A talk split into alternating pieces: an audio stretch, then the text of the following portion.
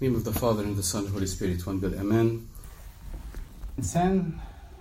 John Chrysostom, I'm going to start with him. He said this Do not labor, and the Bible said, do not labor for the food which perishes.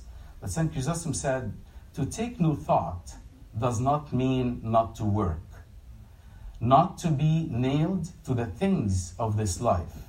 In other words, do not worry about tomorrow's comfort. In fact, consider it unnecessary. He's talking specifically about the food, the temporal food, the food that we eat every day. He also said that Jesus said this to, the, to his disciples and the people I fed your bodies so that after this you might seek other food which is nourishes the soul. But you run right back to that food that is temporal. Therefore, you do not understand that I lead you not to this imperfect food, but to that which is nourishes not the body, but the soul.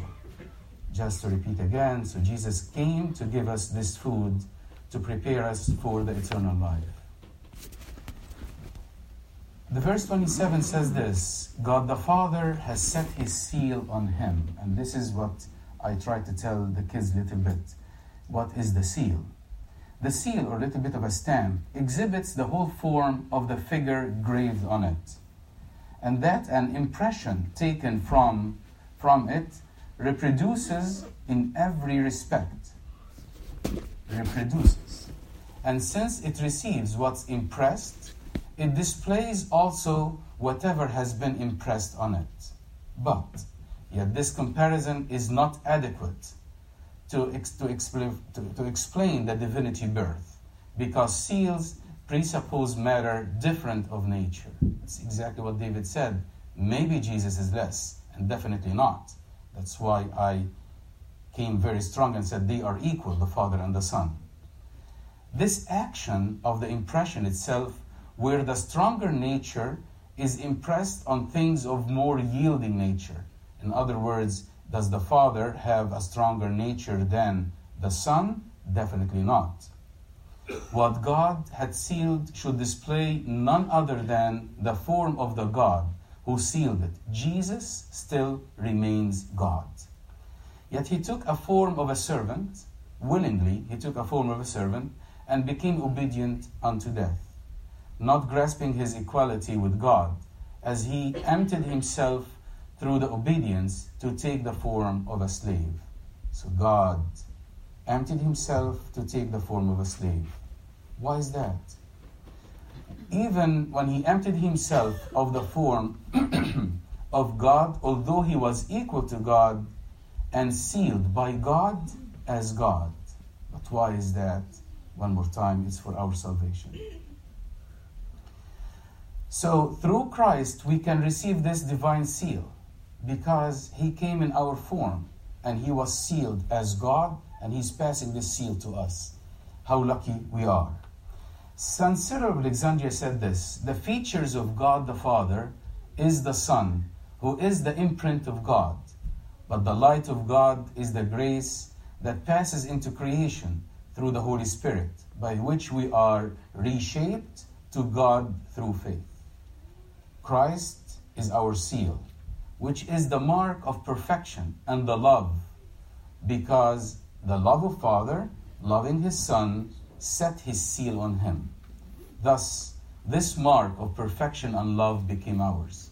We became eligible to this, to this thing that we will be perfect one day. We're not perfect today, but we will be perfect one day because we'll have this seal that Jesus passed it to us. Verse 28 says this Then they said to him, What shall we do that we may work the works of God? Really, what is the work of God? In setting the mysteries of his incarnation and his Godhead, our Lord has also preached the teaching of our faith and hope that we should work not for that food that perishes, but that which abides forever. So, the faith in God's seal, sealed Son, is our work. So, God arranged this salvation, this work with, through his Son. What is our work? It's very simple. It's to believe that the Son is God's Son. This is the Son who was sealed is God's Son. Jesus is God. This is the only work we need to do. That we should remember that this food of eternity is given to us by the Son of Man as sealed by God the Father. That we should know that this is the work of God. Now, who is the Father has sent? The Father has sent who? Who is he whom the Father has sealed? In truth, we know and we believe he is Jesus Christ, the Son of Man, who gives the food of eternal life. Course, we've said it several times to repeat and get the idea. Verse 30 and 31, talking about a sign, I'm going to read them, says this Therefore they said to him, What sign will you perform then, that we may see it and believe you? What work would we, would we do?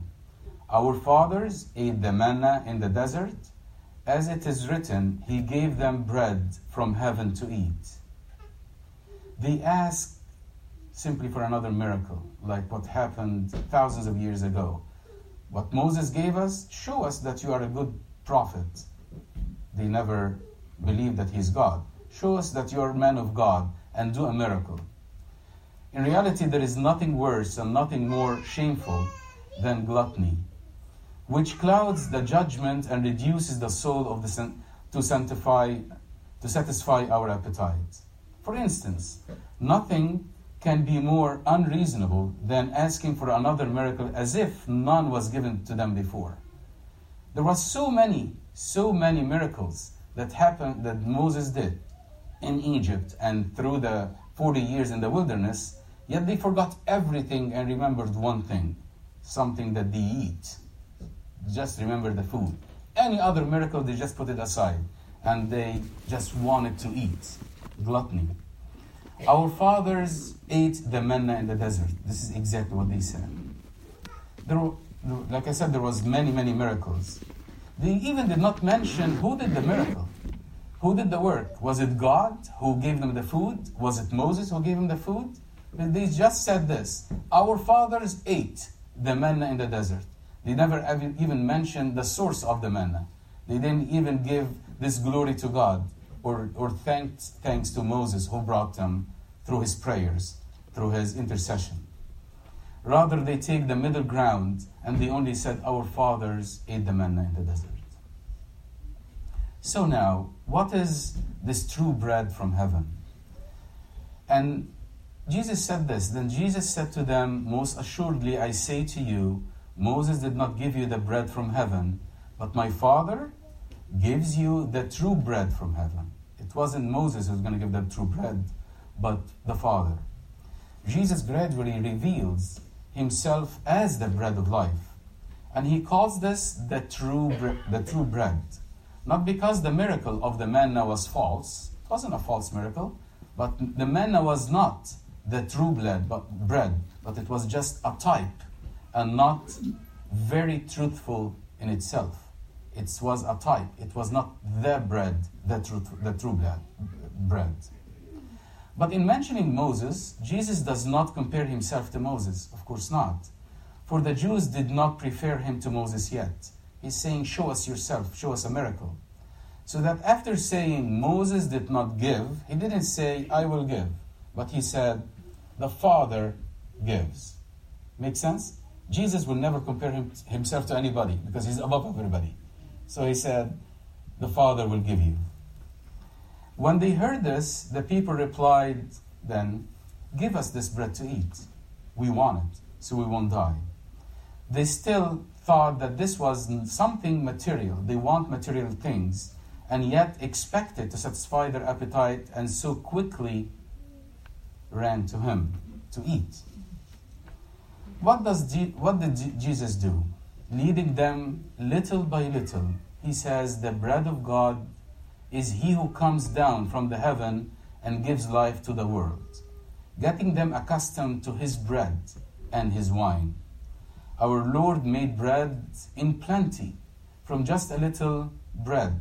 Five loaves we talked about last time, and two fishes. but he made plenty that he fed 5,000 men and many other women and children in the desert or in the wilderness, and changed the wine in Cana of Galilee, the water, to wine. So Jesus prepared everybody. He gave them plenty of bread, and he created also, he made the wine out of water. He first sought to accustom their mouths of his bread and his wine until the time would come for him to give them his blood as well as his own body in due time. He allowed them to taste this super, the super abundance of the normal bread and wine so that he might excite them to take this superabundance of his living blood and living body. So he gave them this lesser thing in the wilderness, the food and, and the wine in Cana of Galilee. It is less, freely, that they would have been able to buy, but he did never ask for a price. Because if they ask him for a price, they may, they may be able to pay this price. But when the time comes to pay for his blood and his body, nobody will be able to pay this price ever. So he gave them the first food for free, preparing them for their real food for eternity also for free.